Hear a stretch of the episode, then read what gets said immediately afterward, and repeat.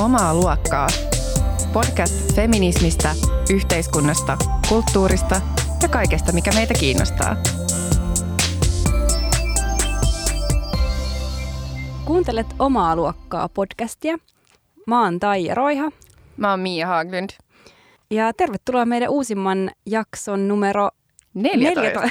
14 pariin. Uh, tänään me puhutaan aiheesta, mikä liittyy vallankäyttöön, sukupuoleen, eli herruustekniikoihin. Siitä, mitä herruustekniikat tarkoittaa ja millaisia kokemuksia meillä on niihin liittyen ja ja tota, miten ehkä niin kuin, taistella myös herruustekniikoita vastaan. Ja meillä on myös tässä osiossa uh, vieras, uh, joka paljastetaan vähän myöhemmin. Paljastetaan hänet vähän myöhemmin, mutta, mutta ennen tähän itse aiheeseen siirtymistä, niin mä haluaisin kysyä Mia sulta, että, että mikä sua kiinnostaa eniten juuri nyt?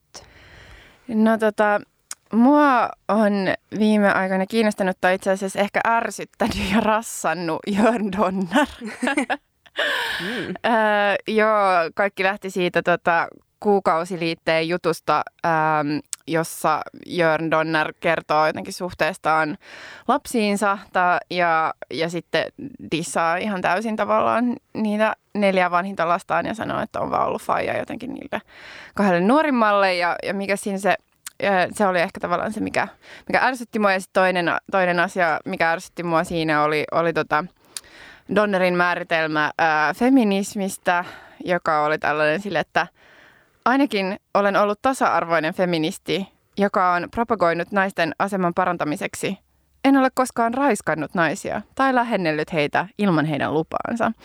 niin, mm. niin jotenkin tämä feminismin ää, aallon ratsastamisella sillä, että ei ole koskaan raiskannut ketään, niin pitäisi kyllä ehkä vähän sillä katsoa peiliä ja miettiä, mitä, mitä nyt oikein tuli sanottua. Tai jotenkin, niin, että... Rima on jotenkin kohtalaisen alhaalla Joo. tässä.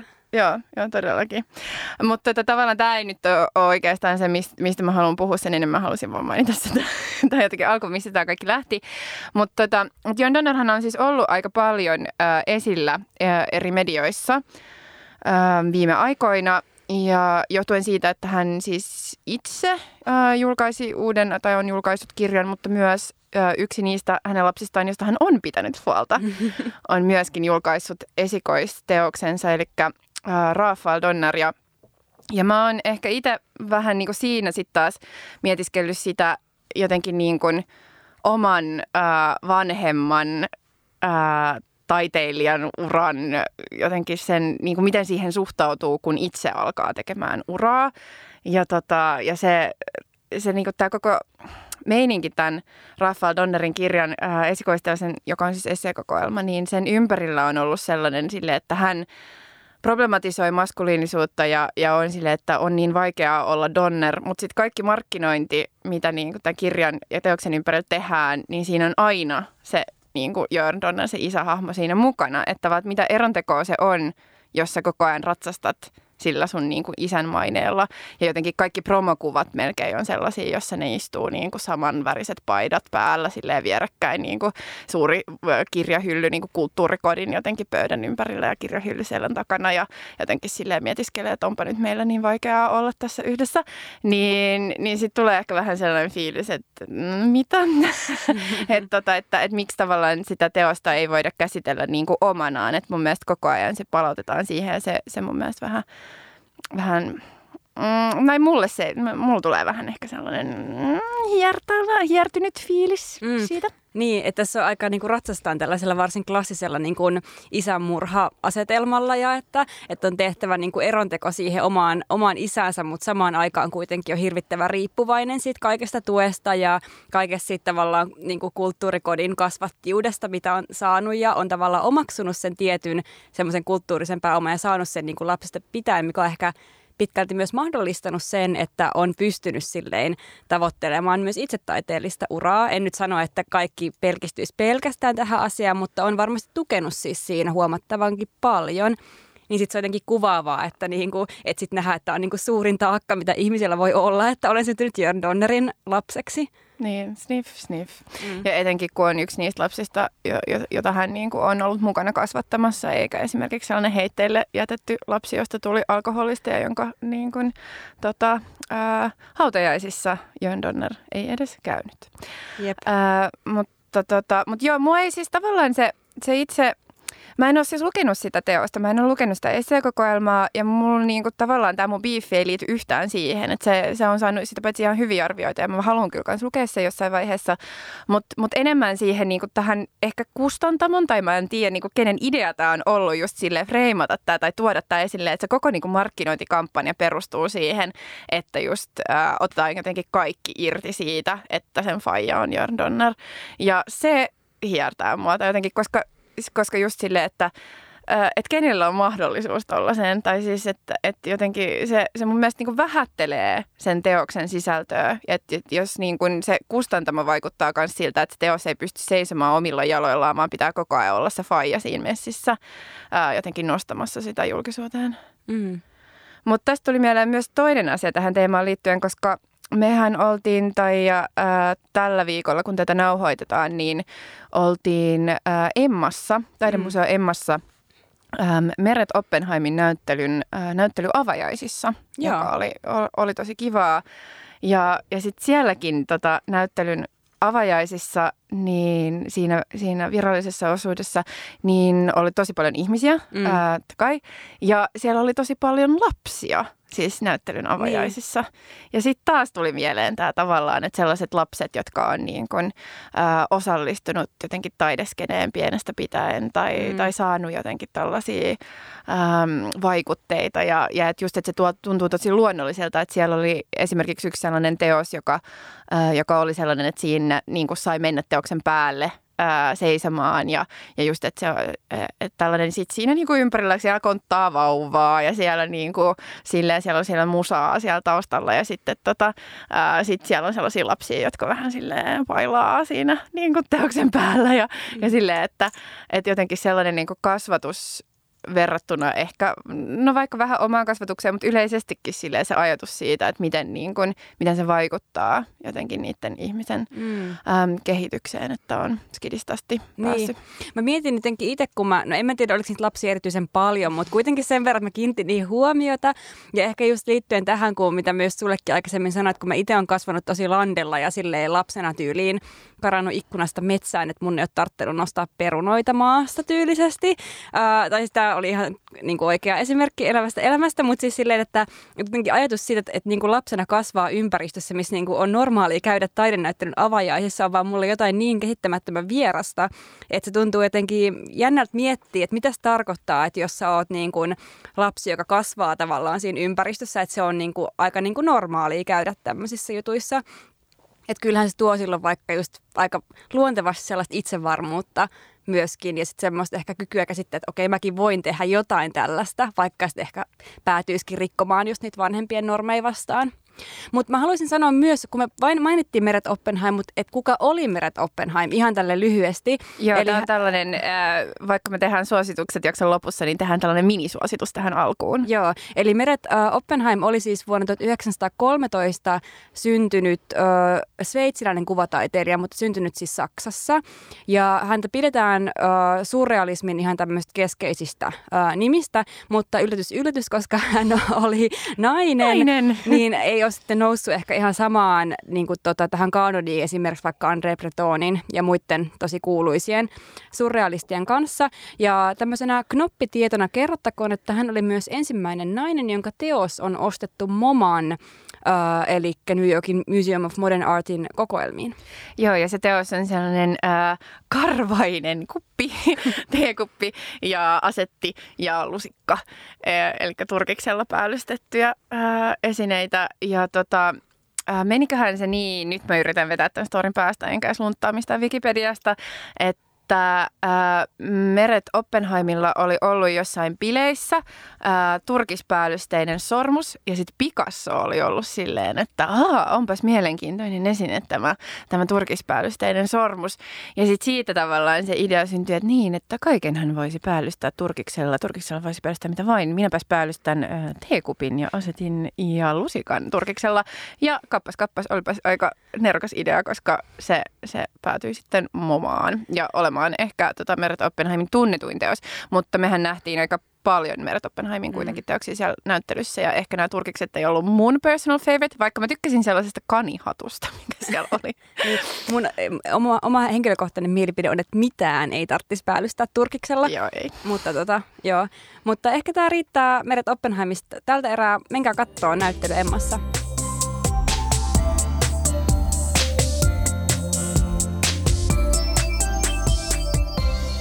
Mutta palataan vielä tota, tähän ää, taiteilijoihin ja taiteilijoiden lapsiin.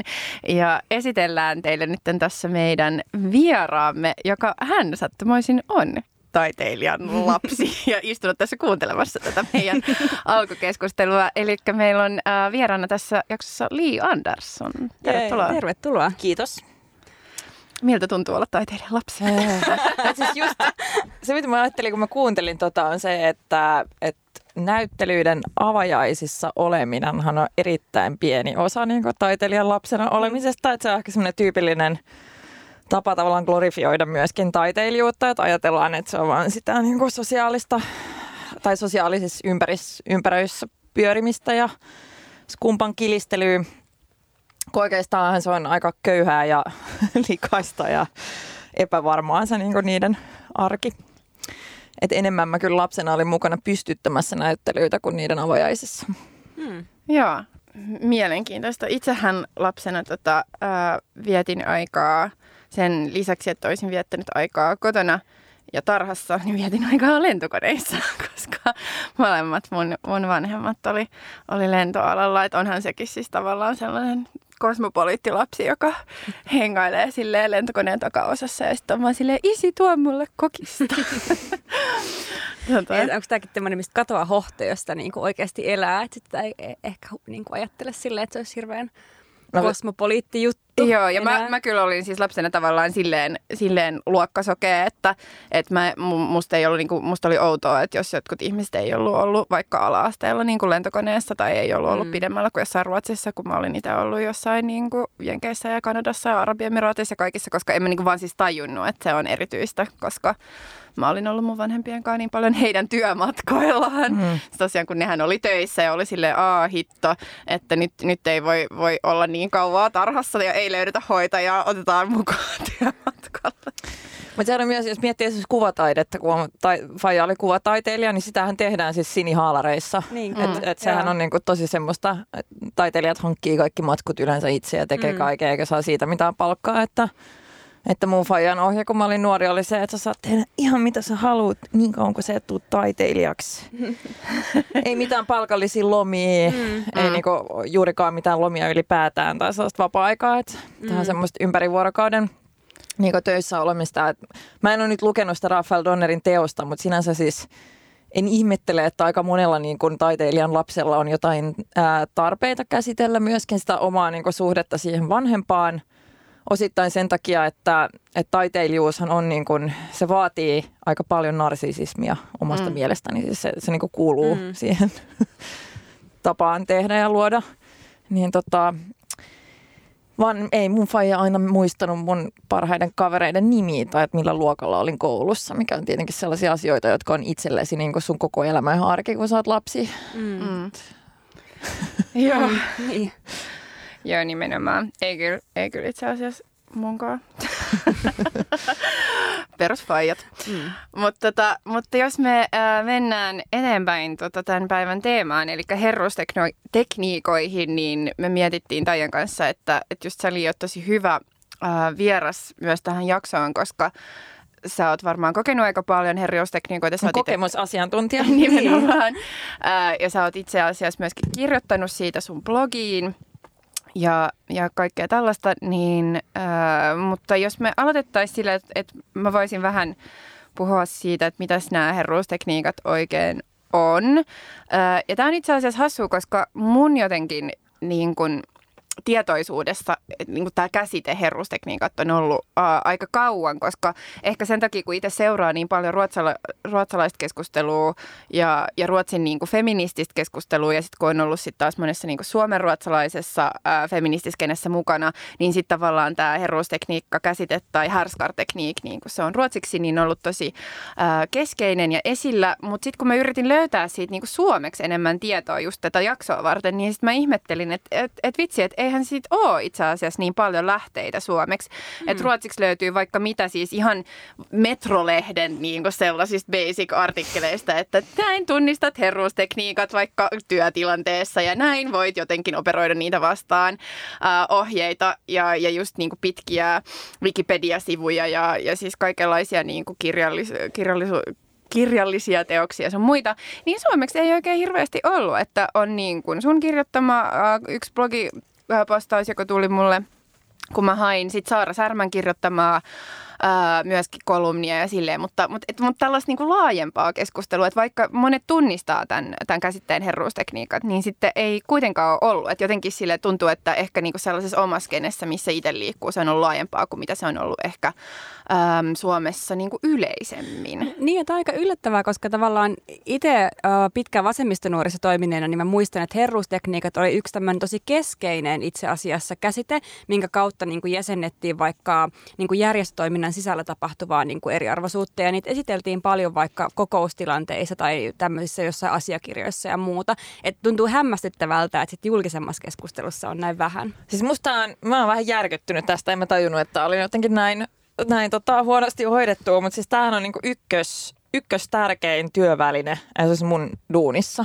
Mm. Mitä ihmiset ei ehkä ajattele, mutta tavallaan, että, että erityisesti jos operoit jossain niin kuin vallankäyttötilanteessa, jos, joka on hierarkkinen, niin kuin monet työpaikat nyt kuitenkin on, tai työelämä on monella valitettavasti, niin se, että osaa tunnistaa ja sanottaa tämmöisiä niin kuin psykologisen niin kuin vallankäytön tekniikoita ihmisten välillä on aivan helvetin hyödyllistä. Joo. Nimenomaan, äh, mutta se ehkä johtuu jotenkin siitä, että se on ollut isompaa Ruotsissa, koska siis tämä koko käsite on peräisin Norjasta. Äh, ja, ja sen on, on tota, äh, ensin tota, tuonut esille tällainen norjalainen psykologia äh, ja filosofi kuin Ingjald Nielsen jo äh, 1945 äh, tota, sellaisessa teoksessa kuin Psykopaaternas diktatur, eli psykopaattien diktatuuri.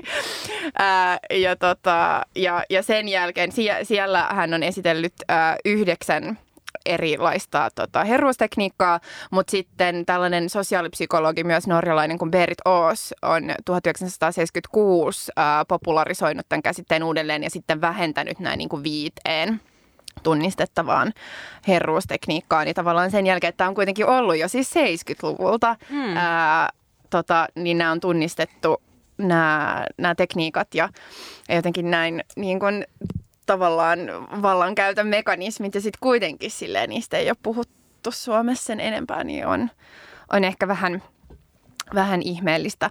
Ää, mutta nämä ää, tekniikat ovat siis ää, seuraavat, eli näkymättömäksi tekeminen, naurettavaksi tekeminen, tiedon pimittäminen, kaksinkertainen rangaistus, syyllistäminen, ää, ja häpeän tunteen herättäminen, esineellistäminen sekä väkivalta tai väkivallan uhka. Niin, niin näitä tota, ää, ovat nämä äm, Berit Oossin esiin tuomat herruustekniikat. Ja, ja näistä tosiaan, jos haluaa niin kuin suomeksi, niin, niin nämä on kääntänyt Saara Särmänää, mitkä minä juuri teille luin. Mä haluaisin kysyä, että millaisia kokemuksia teillä on näistä eri herruustekniikoista? No, mulla on ainakin siis lukematon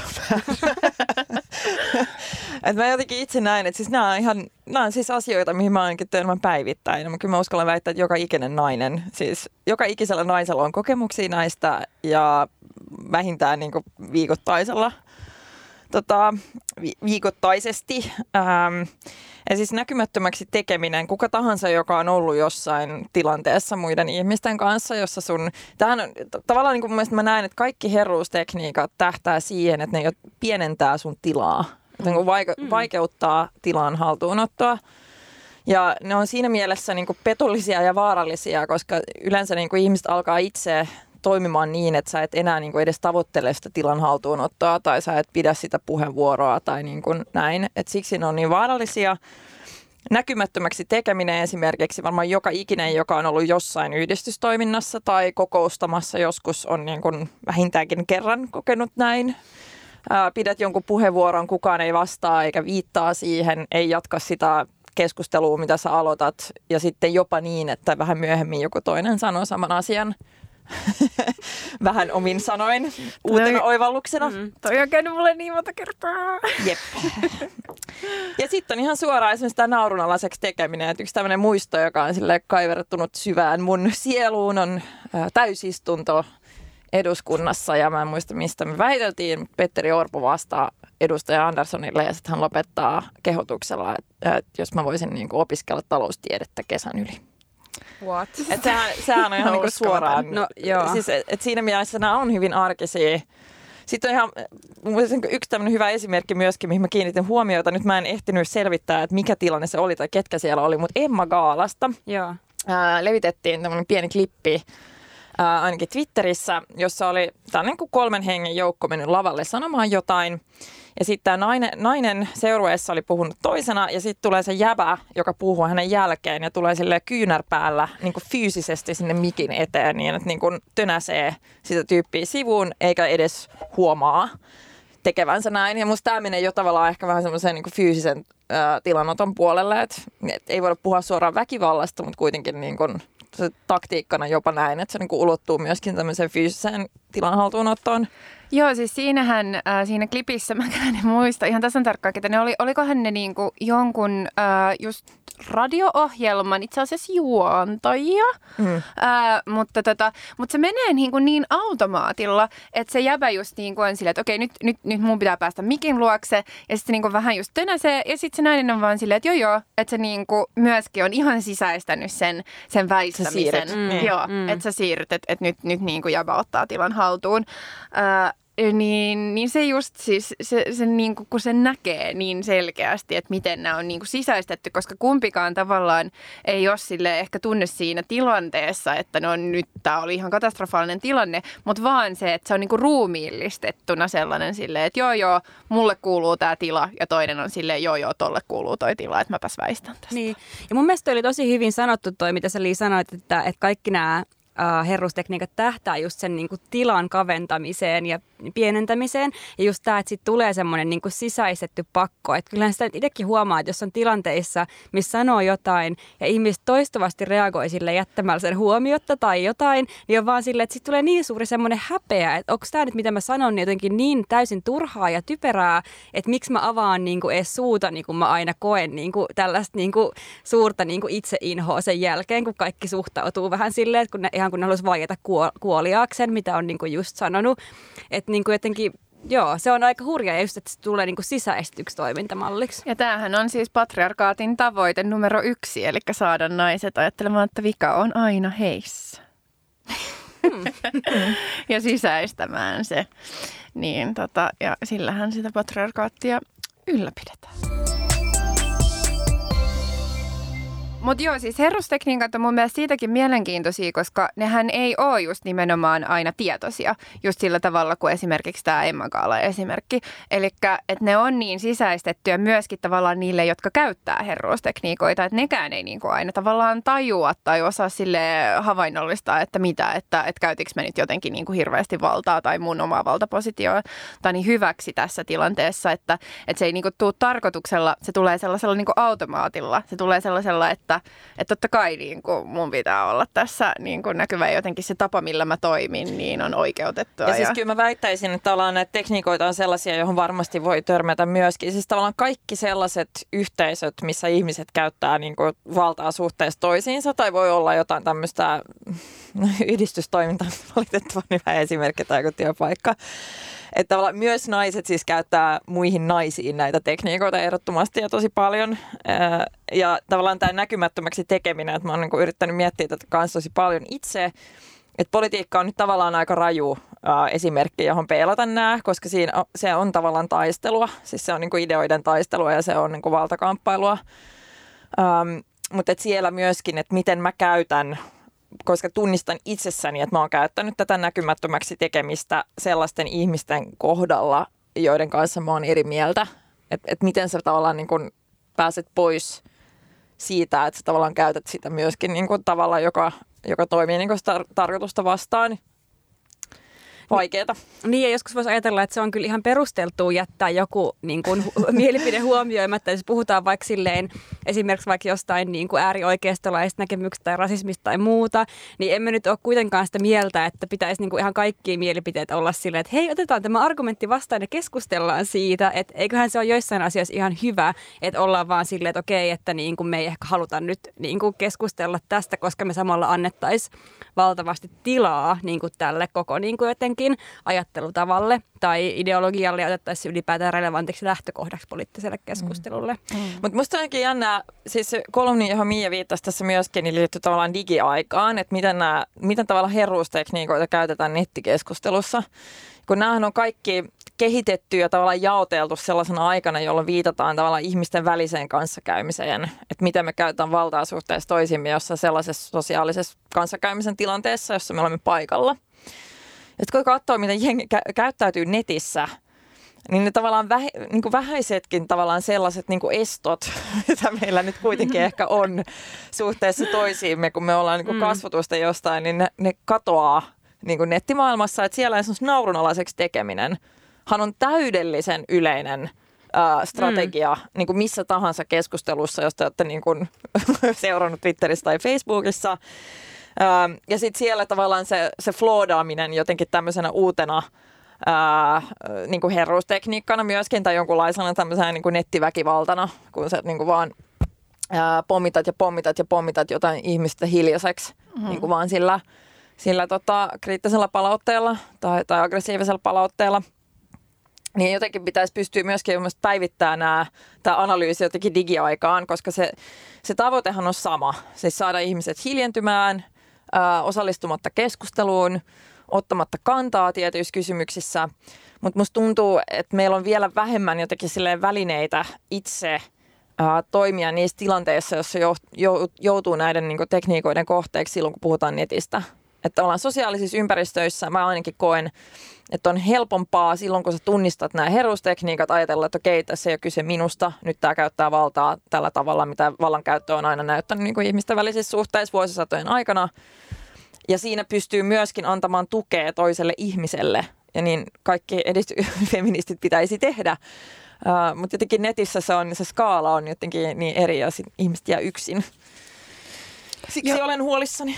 Joo, ja tämähän on siis sellainen asia, mistä me ollaan puhuttu kans aikaisemmin tai ja meidän jaksoissa just äh, esimerkiksi Twitteristä tai ähm, Facebookista tai just versus esim. sitten taas Instagram ja niin kuin eri just sosiaalisten medioiden muodosta ja miten esimerkiksi mä tunnen niin kuin olevani paljon epävarmempi jossain Twitterissä, koska heti kun kirjoittaa, että se on niin kuin sellainen paikka, jossa on todellakin sille ok ihmisten vaan, jos nimenomaan pommittaa ja kirjoittaa aika niin kuin tökeröjäkin silleen vastauksia tai jotenkin sille hyökkäyksiä sitä vastaan, mitä sanoo ja sitten taas joissain muissa medioissa se ei ole yhtä hyväksyttävää. Ää, mutta just sitten Facebookissa saattaa just olla silleen se, että no esimerkiksi jos seuraa niin sun li, ää, Facebook-tiliä, niin se on kyllä aina välillä sellaista, että, että jos haluaa haluu niin pettyä maailmaan, niin. niin voi mennä Liin poliitikkoprofiilin sivulle ja sitten katsoa niin kuin niitä kommentteja, mitä sieltä tulee sille joihinkin, tota, joihinkin sun statuksiin ja sitten olla silleen, että, että siinä, siinä vaaditaan kyllä aika paljon jotenkin, että, että vaikka tavallaan tietää, että se on tarkoituksellista vallankäyttöä, niin sitten kyllähän se niin kuin, kun sitä vaan tulee ja tulee ja tulee ja tulee jotenkin sitä shaisee, mitä, mitä ihmiset kirjoittaa, niin kyllähän se niin kuin jollain tavalla koskettaa. Mm. Siis se mm. koskettaa mua, vaikka mä en ole se, joka on kirjoittanut niin. sen. Tai siis silleen, että sit mä oon vaan silleen, että mun tekee mieli jotenkin itkeä. Mm. Mutta mä tuskelen tosi paljon tämän kanssa itse asiassa, koska me jotenkin, että vaikka me tavoitellaan maailmaa, jossa ihmiset ei käyttäisi valtaa niin kuin suhteessa toisiinsa niin kuin näin tökeröllä tai alistavalla tavalla, niin kuin nämä monesti on. Niin sitten mä jotenkin toisaalta toivoisin, että meillä olisi kykyä toimia ja niin kuin voimaannuttaa toisiamme niin, että ihmiset myöskin ymmärtää, että esimerkiksi joku politiikka tai niin kuin monet muutkin osa-alueet yhteiskunnassa, että ne ei ole niin kuin safe space. Että se ei ole sitä. Että et sä tavallaan tarvitset välineitä toimia siinä tilanteessa ja myöskin niin kuin ymmärrystä siitä, että, että sua tullaan kohtelemaan jotenkin epäoikeudenmukaisella tavalla ja sitä kautta niin kuin pystyy myöskin muuttamaan niiden tilojen pelisääntöjä ja niin kuin tuomaan sitä omaa ääntä mm. niille foorumeille. Niin se on vähän sama niin kuin jonkun Facebookin kautta, että, että niin kuin yksi tapa toimii noissa tilanteissa on vaan niin kuin blokata kaikki. Mutta sitten sä tavallaan suljet sen myöskin niin kuin tilana – tietynlaiseksi, jolloin ikään kuin, niin kuin luodaan sellaista turvallisempaa tilaa itselleen keskustella, mutta samalla suljetaan ikään kuin se keskustelu pois tosi monilta tyypeiltä. Ja se on, mä ym, niin kuin, jos puhutaan ihmisten henkilökohtaisista profiileista, nämä voi tehdä, jos puhutaan politiikan teosta tai niin kuin ihmisten asenteiden ja käyttäytymisen ja ajattelumallien muuttamisesta, maailman muuttamisesta, niin silloin mä koen, että se on aika huono strategia. Mutta se, että, että miten löytää jotain hyvää tasapainoa tässä, niin se on ihan sairaan vaikeaa. Uh, joo. Uh, joo, mun mielestä niin tässä niin on tar- tärkeää ehkä myös erottaa se, että on hyvä, että on niin kuin, tavallaan safe space, mihin voi mennä tavallaan vähän niin kuin hakemaan tu- turvaa ja niin kuin, saamaan kannustusta, saamaan voimaa, että jaksaa taas kohdata sen niin kuin, uh, mm. kohtalaisen paskan ulkomaailman. Että jotenkin mun mielestä se on tarpeellista, että on niin kuin, niin kuin molemman tyyppisiä toimintaympäristöjä mm. ja myös totta kai se, että ihmisillä on niin kuin mahdollisuus itse valita, että missä ne niin kuin toimii. Että et just niin kuin tehdä eronteko tämän suhteen, että mikä nyt on niin kuin sun äh, henkilökohtainen ja sitten poliittinen toimintaympäristö.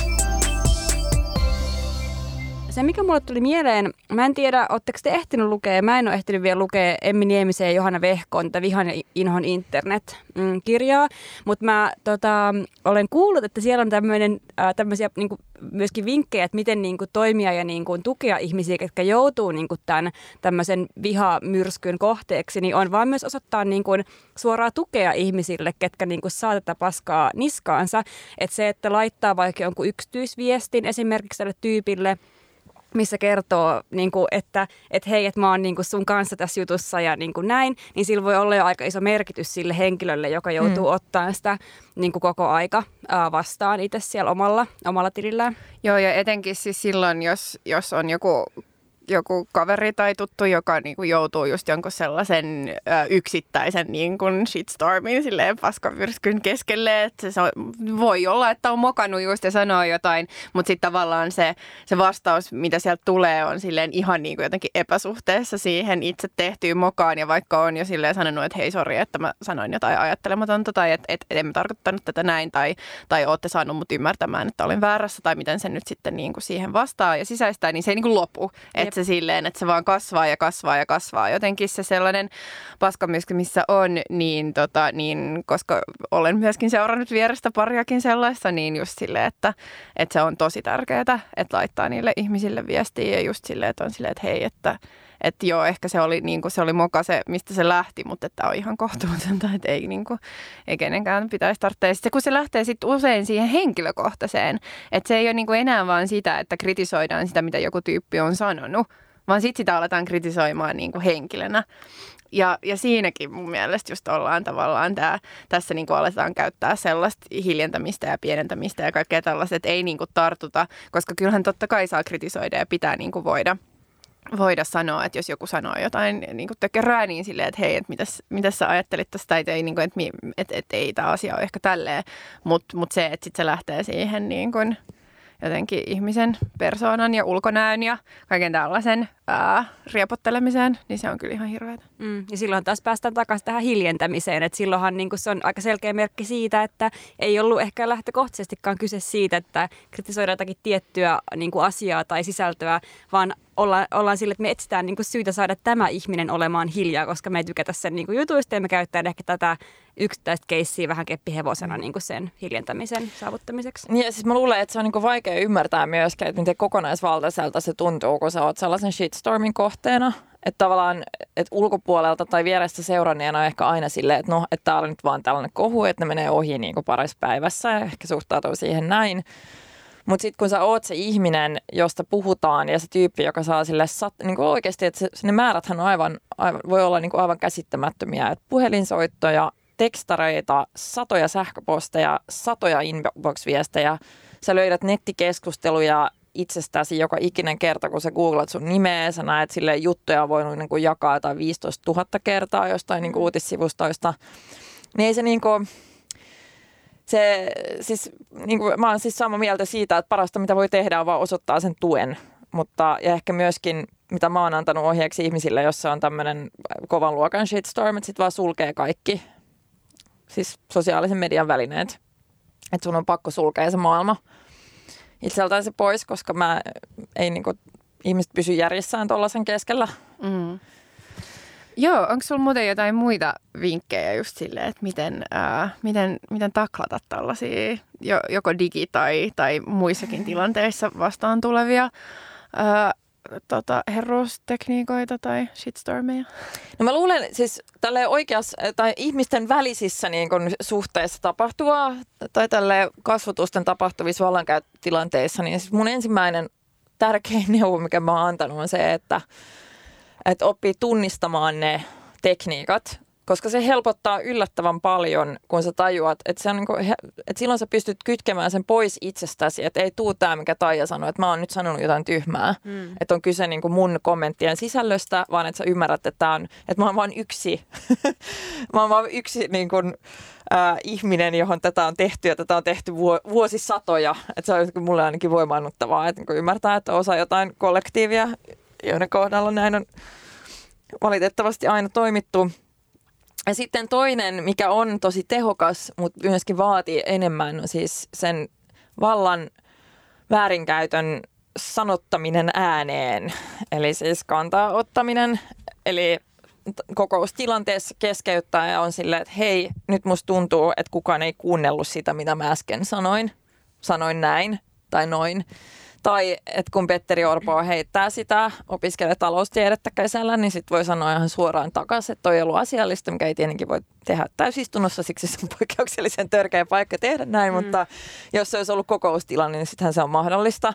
Ja toihan on myöskin semmoinen paikka, missä voi tukea toisiaan, koska on myös tosi paljon vaadittu, että se ihminen itse ikään kuin pystyisi sen nöyryyttämisen lisäksi sitä tekemään, mutta et, et siinä kyllä ihmiset pystyy pystyy toisiaan tukemaan ja siinä mä oon myöskin aina inhonnut näiden niin sanottujen hyvien jävien hiljaisuutta, koska noissa tilanteissa se tulee yleensä harvinaisen selväksi, ettei tämä oma feministinen ajattelu näiden kohdalla sitten kuitenkaan ulotu niin kauas, että olisi valmis laittaa itseensä likoon toisen ihmisen puolustamiseksi niin kuin mulle tuli tästä vielä mieleen se, että, niin kuin, että mitkä on taas niin kuin hyviä sanoja, kun sanot, että olisi hyvä niin kuin pystyä, että jos on niin kuin rohkeutta niin kuin sanottaa myös niissä tilanteissa se, että nyt tässä käytettiin valtaa. Mutta mulla itselläni on tosi paljon kokemuksia sellaista tilanteista, että missä on niin kuin oikeasti rohkaissut itseensä sanomaan, niin kuin, että okei, että tässä nyt niin kuin ei menty niin kuin ihan oikein. Ja sit, mitä sitten seuraa tosi usein on semmoinen tosi vahva niin kuin defensiivinen reaktio, että no hei, enhän mä ja eihän tämä nyt ja enhän mä tarkoittanut ja jotenkin silleen, että laittaa ihan sille, että, että suljetaan se mahdollisuus, että on voinut toimia väärin, vaikka se olisikin ollut niin kuin ei, tarkoitukse, ei tarkoituksellista jotakin muuta tällaista, niin onko jotain silleen ajatuksia tästä tai että miten voi välttää, se, tai ei se tavallaan ole koskaan sen ihmisen vastuulla välttää toisen defensiivinen reaktio tietenkään, mutta silleen jotenkin tätä mä oon monesti miettinyt, sitten tuntuu, että, että ei ehkä jaksakaan aina sanoa, koska pelkää, että se vaan niin kuin jotenkin ottaa uusia kierroksia se keskustelu, että no nyt toi taas alkaa valittaa jostain ihan random asiasta toi tyyppiä. Ja, ja siis joku keittiöpsykologi sanoi tähän, että se defensiivinen reaktio on niin kuin osoitus jostain. Mm. Et sehän, et sehän on ihan luonnollista, että ihmisen, ihminen reagoi, jos joku syyttää sua niin kuin mm. käyttäytymisestä huonosti, niin sun ensimmäinen reaktio on kieltäytyy, en mä oon tehnyt mitään, mitä sä valitat. Eli no ehkä mä itse, te, siis tavallaan, että silloin pitää sanoa siinä tilanteessa, että ei, vaan sä teit väärin, mutta ei me, niin kuin, mulle riittää, että sä tavallaan mm. pyydät anteeksi tai ymmärrät sen. Ähm, mutta että tavallaan, että jos se nyt ottaa lisää kierroksia, niin äh, muista defensiivinen reaktio pitää sitten nähdä osana niin sitä kokonaisuutta, että se on niin kuin luonnollista, että se ihminen reagoi niin. Mm. Et se on niin kuin tavallaan hänen strategia sitten siinä tilanteessa, kun syytetään jostain, mistä on varmaan myöskin tiedossa, että tämä ei ollut ihan, ehkä ihan korrekti käytöstapa. Mulla on toiminut äh, sellainen, että, että mä oon sitten taas lähtenyt sitten taas siinä mielessä itsestäni, että mä oon niin kuin, jos mä oon keskeyttänyt vaikka jonkun tilanteen, niin sit mä oon kertonut, että mikä fiilis mulle tulee siitä. Että en silleen, että hei, että nyt sä teit, tai siis sen lisäksi mm. tavallaan, että nyt silleen, että hei, että koska ää, sä tavallaan teit näin ja näin, kuten esimerkiksi just se, että mulla on käynyt usein just silleen, että mä sanon jotain jossain keskustelussa ja sitten musta tuntuu, että kukaan ei niin kuin jatka sitä tai tartu siihen ja sitten joku jäbä sanoo sen vähän myöhemmin ja sitten kaikki on silleen, niin, niin, toi on. Tai se ehkä sanottaa sen vähän eri lailla, mutta se on niinku ihan se tavallaan se sama idea. Ja silloin mä oon yleensä ollut silleen, hei, että et hetkinen, että että tota, tämähän oli tavallaan se, mitä mä just äsken sanoin, mutta silloin kukaan ei reagoinut siihen, että nyt mulla tulee vähän niin kuin pienennetty fiilis tai outo olo siitä, että kukaan ei äsken vastannut, mutta nyt kun tämä toinen tyyppi sanoo sen, niin ja sitten, että et tavallaan kun lähtee jotenkin siitä ää, ja se, että et kertoo, että on niin kuin no en mä tiedä, loukkaantunut tai, tai pienennetty olo tai mitä tahansa tai, tai näkymättömäksi te- tehty olo, niin sitten ihmiset on yleensä silleen, ai hitto, että enhän mä halunnut niinku tuottaa tollasta fiilistä. Uh, Mutta okei, okei, ehkä mä myöskin niin käyn keskusteluja aika silleen herkkien ja tiedostavien mm. ihmisten kanssa. Mm. Että se ehkä siinä tavallaan toimii, että se ei ehkä toimi silleen, jos sä oot jossain niin kuin duunipaikan kokouksessa tai jossain tällaisessa, mutta jossain – ehkä tietynlaisessa järjestötoiminnassa tai joissain niin kuin, ää, kaveriporukoissa tai jossain tällaisessa, koska tosiaan niin kuin herrustekniikoita on joka paikassa, että ei pelkästään työpaikalla, vaan, vaan kaikenlaisissa tilanteissa, niin sitten ehkä sellainen silleen pallottelu siitä, että, että saa myöskin ne ihmiset tavallaan sisäistämään, että aa, en mä tarkoittanut tehdä tuollaista, mitenköhän mun pitäisi ähm, Ja sitten pitää olla. treenata itseensä, sitten mä sanon koko ajan, että mä en tiedä kuulostaako tämä ihan dorkalta, mutta tavallaan itse näen tai olen sanonut, että, että niin hyvän neuvottelutaidon salaisuus on kiusallisten hiljaisuuksien kestäminen. Ja se on vähän niin kuin samaa, tavallaan se tilanotto ää, edellyttää mun mielestä niin kuin samaa.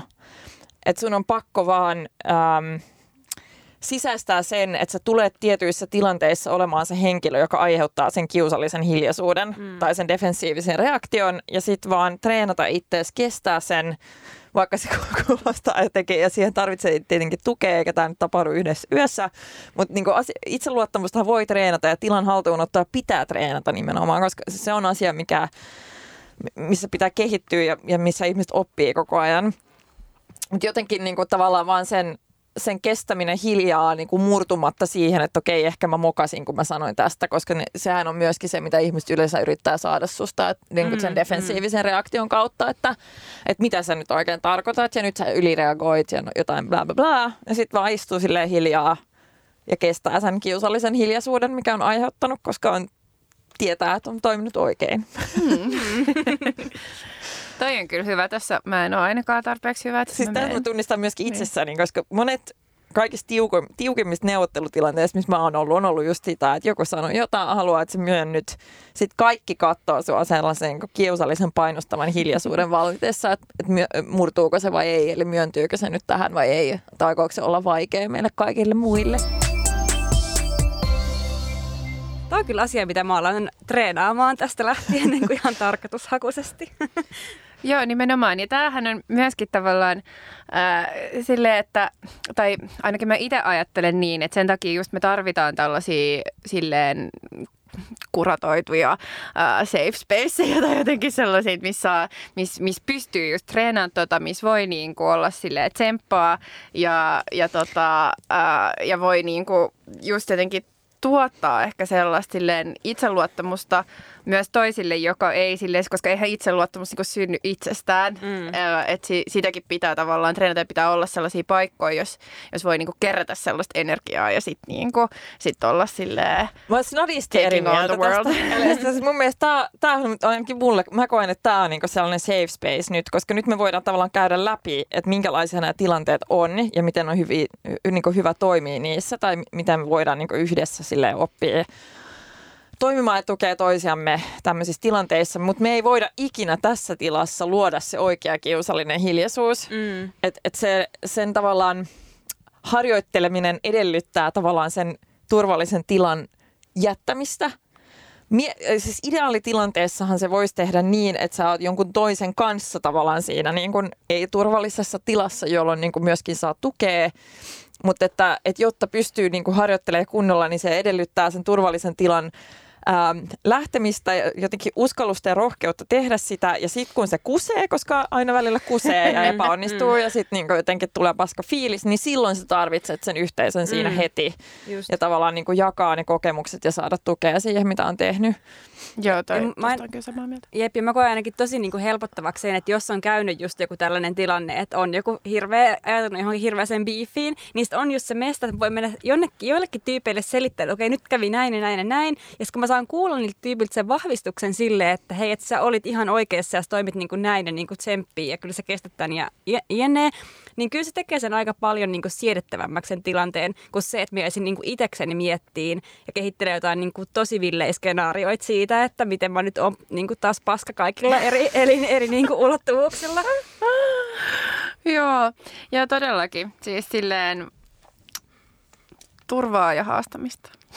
Mm. sitä, sitä tarvitaan, sitä tarvitaan. Mutta siis mua, mua niin harmittaa tavallaan just tää, jos mä palaan siihen, että nämä ei ole ehkä niin tunnettuja sit jossain suomenkielisessä kontekstissa, koska kyllä se tavallaan niin kuin lähtökohta on kuitenkin se, että pystyy tavallaan identifioimaan mm. niitä tekniikoita. Ja se on just sellaista, mikä voi tehdä tavallaan siinä turvallisessa tilassa ja muiden kanssa yhteistyössä. Joku kysyi multa kerran, että mikä on tavallaan kaikista hyödyllisintä, mitä mä opiskellut politiikkaa varten, mikä on tyhmä kysymys kaikin tavoin, kun se on niin laaja-alaista. Mutta mä sanoin sukupuolen tutkimusta, mitä mä kävin silleen vain omaksi huvikseni ää, yliopistolla ollessani kahdesta syystä.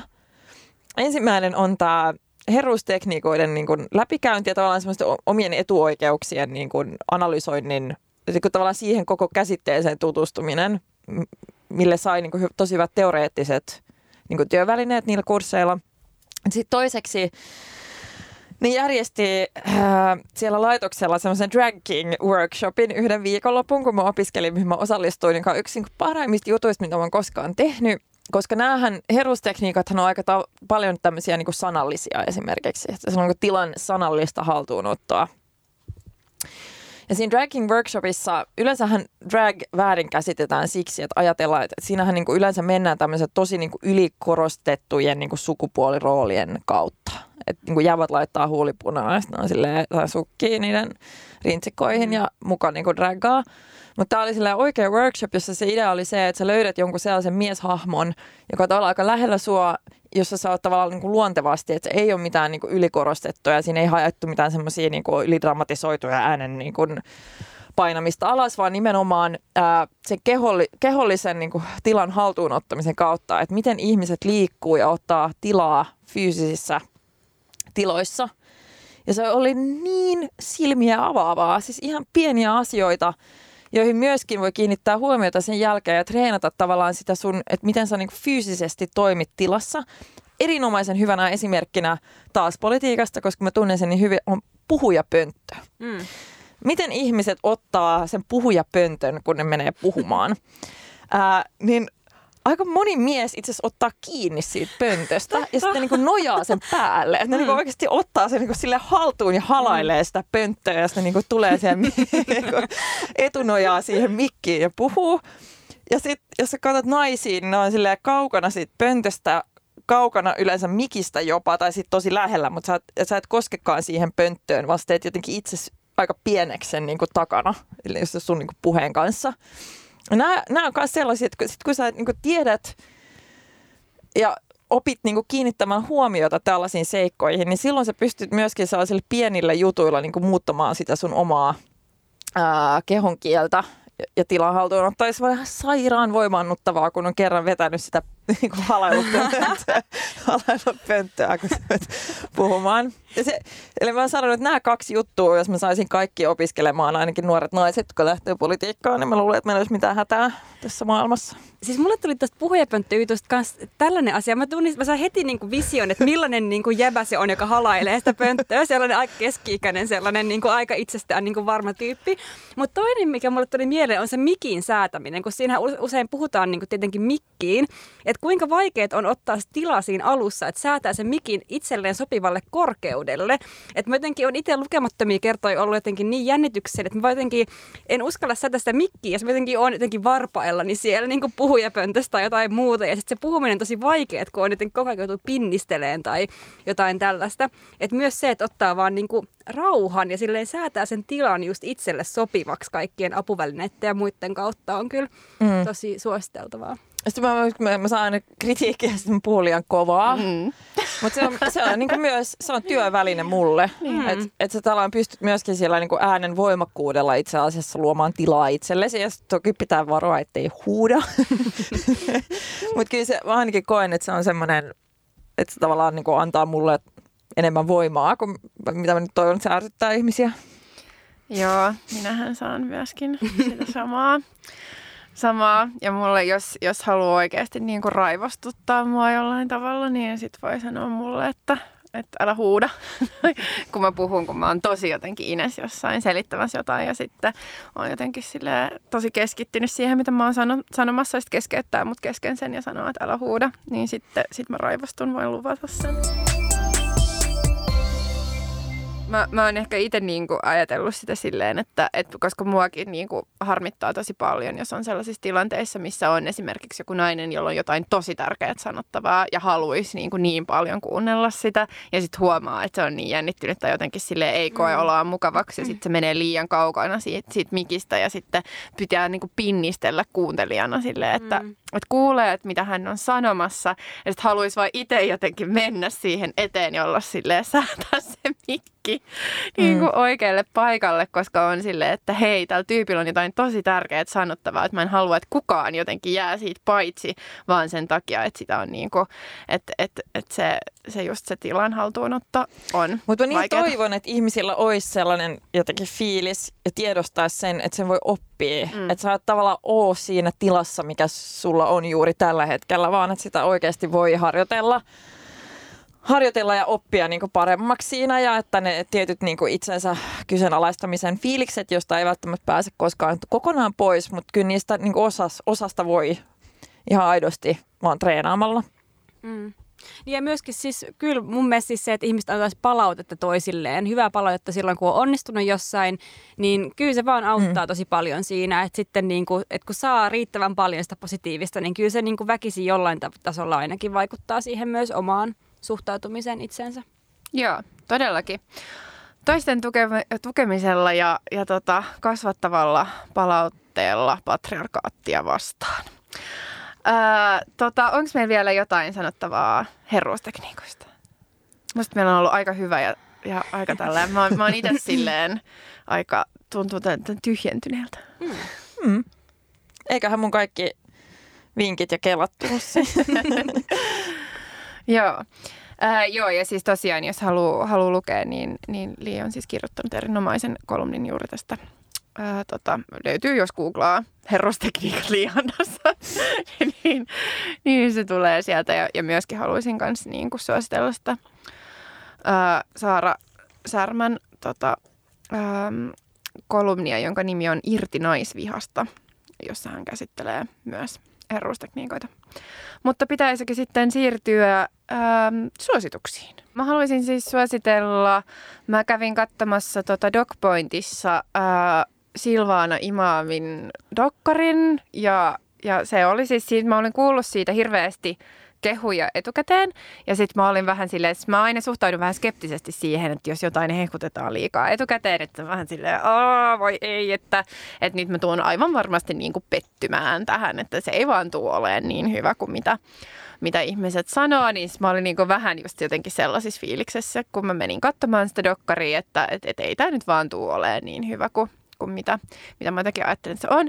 Mutta se oli vielä paljon parempi kuin mitä mä, mitä mä jotenkin ajattelin, että se olisi ollut. Siis mä en tiedä miksi, tai siis jotenkin mitä siinä oli, äh, joka jotenkin iski, iski muhun niinku ihan täysin. Musta se oli vaan niin upea ja jotenkin niin samaan aikaan jotenkin herkkä ja voimaannuttava ja, ja aivan upea siis ähm, myöskin niin kuin rakkaustarinan kuvaus siinä, koska siinä kuvataan, miten äh, Silvana Imamin ja, ja Beatrice Elin äh, suhde jotenkin alkaa ja, ja niin kuin myöskin tavallaan silleen, että miten, miten se syvenee ja miten ne tavallaan niin kuin yhdessä on sellainen ää, ruotsalaisen musiikin power couple, joka niin kuin toinen rappiskenessä ja toinen popskenessä ja, ja sitten kuitenkin sille vilpittömästi niin kuin tukee toisiaan ja, ja on sille ihailee toisiaan ja kumpikaan ei tavallaan halua jotenkin vetää sitä toista alas tai on niin kuin kateellinen tai mitään tällaista, vaan, vaan jotenkin tosi inhimillisesti ja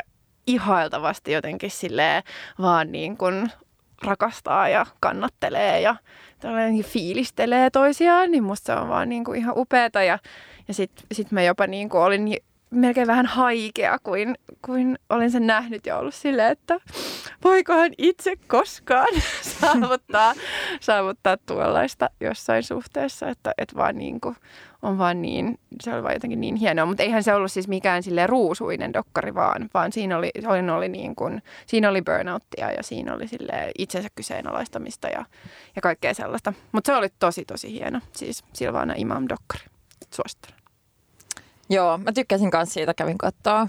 Se oli kyllä ehkä, se oli enemmän taideteos muista kuin ehkä mm. mitä niin kuin mielletään dokkariksi perinteisessä mm. niin kuin mielessä. Mutta se rakkaustarina oli kyllä niin kuin sen leffan kantavin, kantavin osa. Mä olen vähän silleen, että mä olisin voinut suositella ihan mitä vaan tässä, mutta nyt mulla tuli mieleen myöskin leffa, mitä mä haluaisin suositella jonka nimi on Get Out. Mä en tiedä, oletteko te lukenut tästä, mutta mä katsoin sen joululomalla, joka on ihan sairaan mielenkiintoinen tavallaan esimerkki siitä, miten voi käsitellä luokkakysymyksiä ja myöskin tavallaan niin kuin, afroamerikkalaisten niin kuin, asemaan liittyviä kysymyksiä kauhuelokuvan, eli niin kuin populaarikulttuurin ylimmän muodon väli, niin kuin kautta ja, ja niin kuin välineenä.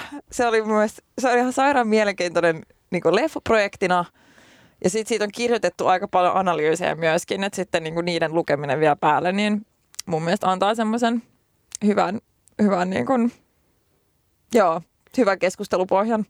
Mä oon kuullut tästä ihan sika paljon kehuja, mutta mä en ole valitettavasti nähnyt sitä itse, niin haluaisitko kertoa ihan tosi lyhyen semmoisen synopsiksen meidän kuulijoille, että mistä tässä leffassa on kysymys?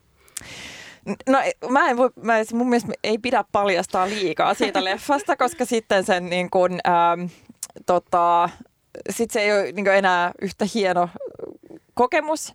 Mutta se käsittelee siis tällaista niin kuin mustaa kundia, joka seurustelee yhden äh, valko- valkoisen keskiluokkaisen amerikkalaisnaisen kanssa ja hän on menossa tapaamaan hänen vanhempiaan, ää, joka on just tällainen niin kuin, ainakin hän luulee, että ne on tällaisia tavallaan niin kuin, niin kuin amerikkalaisessa kontekstissa niin kuin liberaalia keskiluokkaa ja miten ne sitten niin kuin, uh, häneen ja siihen suhteeseen suhtautuvat, mutta sitten siinä tapahtuu kaikkea muutakin.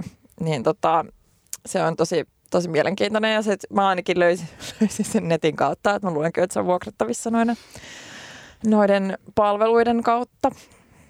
Joo. Uh, Mun tämän viikon suositus on vähän erityinen suositus, koska mä en suositella asiaa, mistä mä en tavallaan tiedä mitään. Mä, su- tota, mä suosittelen ähm, tota, yllättävien ratkaisujen ja tuntemattomiin paikkoihin äh, menoa, mikä liittyy mun siis myös uutisiin. Äh, mä oon siis lähdössä tota Skotlantiin itse äh, tutkijavaihtoon kolmeksi kuukaudeksi ja ajattelin suositella äh, niin, jonnekin random paikkaan lähtemistä vaan silleen äh, ja uusi, uusia haasteita. Niin, tämä on siis suuri uutinen teille, rakkaat kuulijat, että ää, Taija on lähdössä. mutta en pysyvästi. Ei missään nimessä pysyvästi, mutta hetkeksi aikaa pois täältä koto-Suomesta ja ensin me ajateltiin sellaista ratkaisua, että me oltaisiin jotenkin niin kuin Skypen kautta tai ää, soiteltu tai jotenkin, että, että oltaisiin niin kuin kuitenkin vedetty molemmat yhdessä tätä podcastia vielä, vaikka Taija on Edinburghissa, mutta päädyttiin nyt kuitenkin sellaisen ratkaisuun, että, että Taija tulee olemaan nyt pitämään vähän taukoa ää, podcastista ja, ja minä jatkan vieraiden kanssa sen ajan, kun Taija on poissa, mutta ää, ei hätää, tässä on vielä tulossa tämän jakson jälkeen pari jaksoa, jossa, jossa Taija on vielä mukana. Joo, me ollaan tehty pari jaksoa teille varastoon ja sitten sen lisäksi ajattelin sitten tuolla Instan puolella päivittää vähän omia kuulumisiani sillä aikaa, kun on poissa kuvioista. Joo, eli Taija ei kyllä häviä täältä omaa luokkaa universumista, mikä nyt kerran vielä on jo oma universumi. universumi. Joo, siis maailman valloitus ei riitä universumi seuraavaksi. Mutta tota, äh, joo, mutta mutta, me tulemme siis jatkamaan ja kaikenlaisia mielenkiintoisia ihmisiä on kyllä luvassa. Mm. Ja hei, tässä vaiheessa ehkä voi olla hyvä myös uh, kuulijoilta kysyä, että jos teillä on toiveita liittyen esimerkiksi vaikka meidän just instasisältöihin tai myöskin näiden jaksojen teemaan tai vieraisiin tai muuhun tällaiseen, niin tota, olkaa yhteydessä. Me otetaan tosi mielellämme vastaan. Eikö tämä nyt se sama sääntö, että antakaa hyvää palautetta? Joo, siis jotkut Antakaa sell... myös kriittistä palautetta. niin, mutta jotkut sellaiset... Sori, mä puhuin Ei suoraan sun päällä. mutta tota, siis jotkut sellaiset podcastit, joita mä kuuntelen, niin ne sanoo aina niin kuin siinä lopussa silleen, että käykää meidän äh, iTunes-tilillämme ja ei kun Apple Podcast on nykyään eikä iTunes. Ää, äh, ja niin kuin, antakaa meille viisi tähteä ja jättäkää meille kommentteja ja tai jotenkin silleen, että, että niin kuin rate, review and share. niin, tota, niin sitä saa tehdä. Vain viisi tähteä kelpaa. Toi on nyt aika kovat standardit. Tilan haltuunotto. Niin. Todellakin. Joo, mutta se oli se tältä erää. Joo. Se oli siinä. Mm. Kiitos kaikille. Kiitos Liia, että olit meidän vieraan. Kiitos, että sain tulla. Joo, oli ihanaa. Tämä oli tosi hyvä keskustelu mun mielestä. Nyt kun oli itsekin. Ää, ensi kertaan. Heippa. Heippa. Moi moi. Omaa luokkaa